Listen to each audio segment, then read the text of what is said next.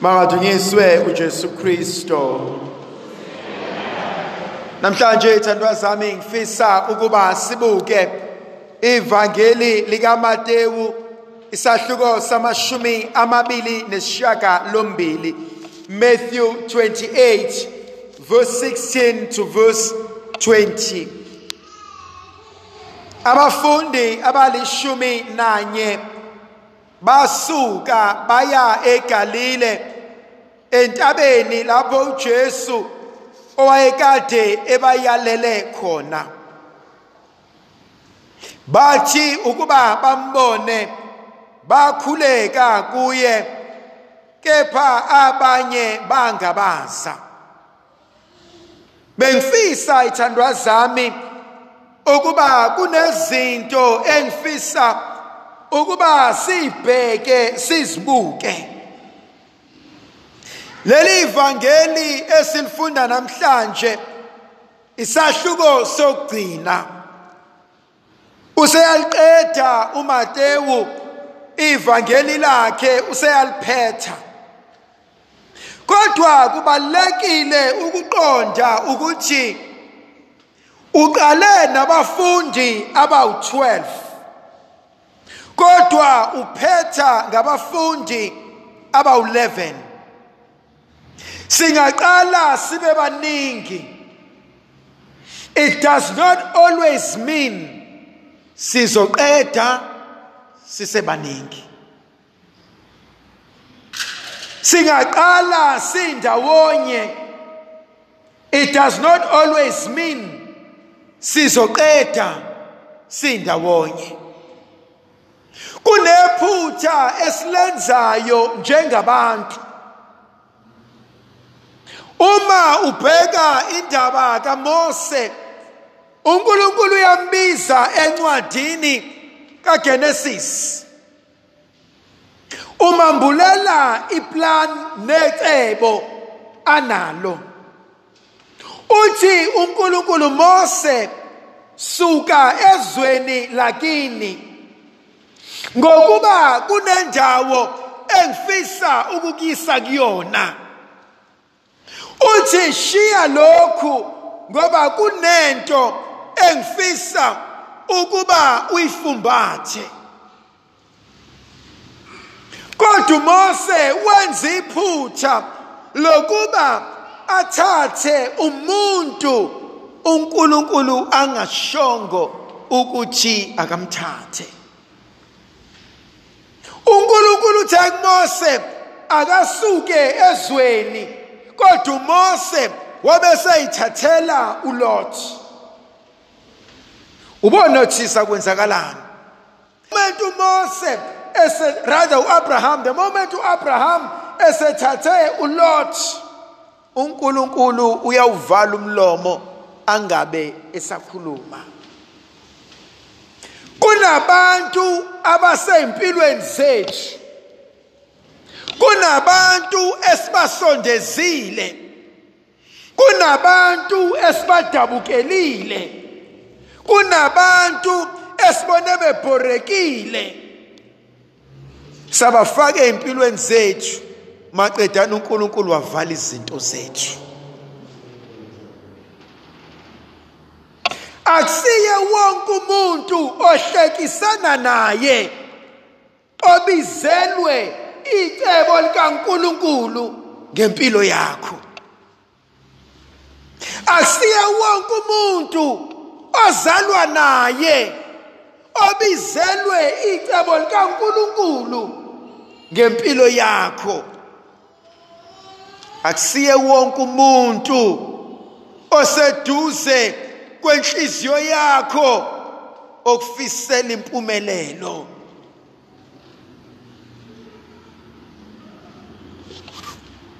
Baqale bewu12 namhlanje bawu11 ansokubalekile ithandwa zami ukuqonda ukuthi indlela esiqale ngayo does not determine indlela esizoqeda ngayo. Endleleni izinto izoshintsha. Endleleni abantu bazosala. Endleleni kumele ngishintshe iskim sami sebhola. Ucoach uma ezokunika iline up yakho uzokunika nansi iline up nawo ama substitutes kuya kuyena ucoach ukuthi uyafuna ukushintsha noma akathandi. Kuya kuyena ucoach ukuthi uzoshintsha nge-first half noma nge-second half. Kuya kuyena ucoach ukuthi uzomsebenzisa lo osebhentshini noma cha. And just because you made it to the team it doesn't mean you're going to score the goal.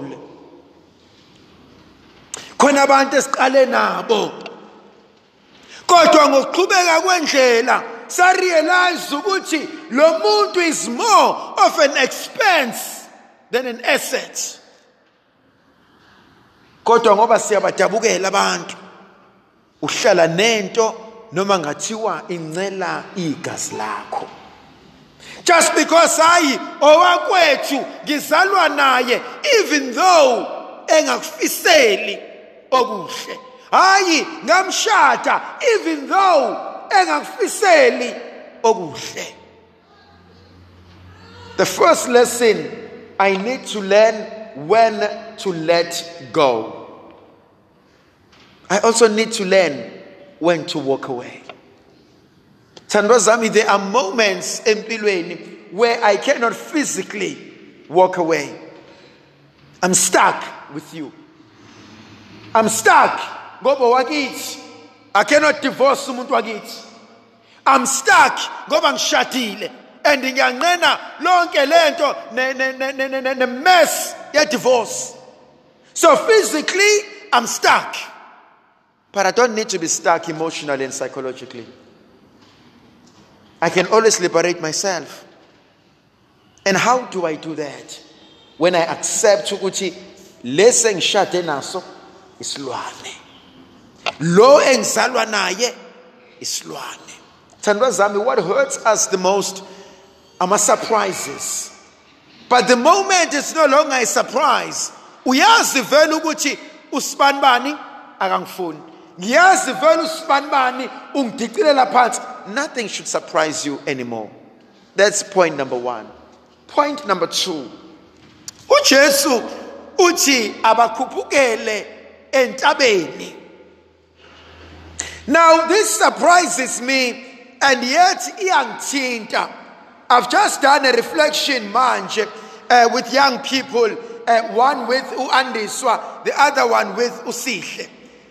Uh, we in a new segment a scenario. it's called food for thoughts. It's young people ministering to young people on our youtube channel. Tembelani Ngobo official. Now there is an element esikhuluma ngayo ekhuluma ebase up ku-exodus chapter 17 uma izwe laka-israyeli lilwa nezwe lama-amalekites amalek. Uma belwa no-amalek unkulunkulu uthi mose mose khuphukela entabeni. And so umose ukhuphukela entabeni ujoshua usala alwe nabantu.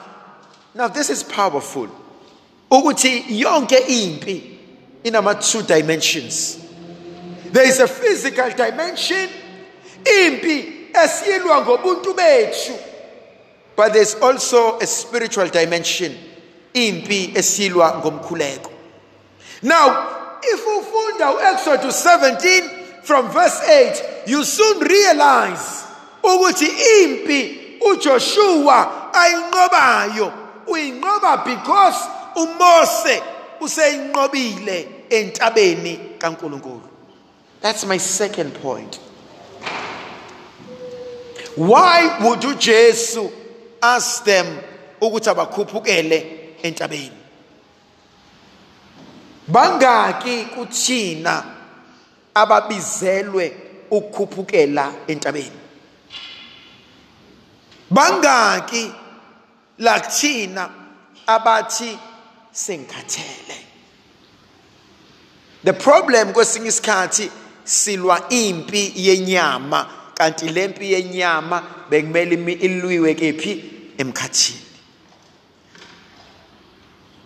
Abanye bethu izinto zethu nemkhuleko yethu ibhajiwe emkhathini.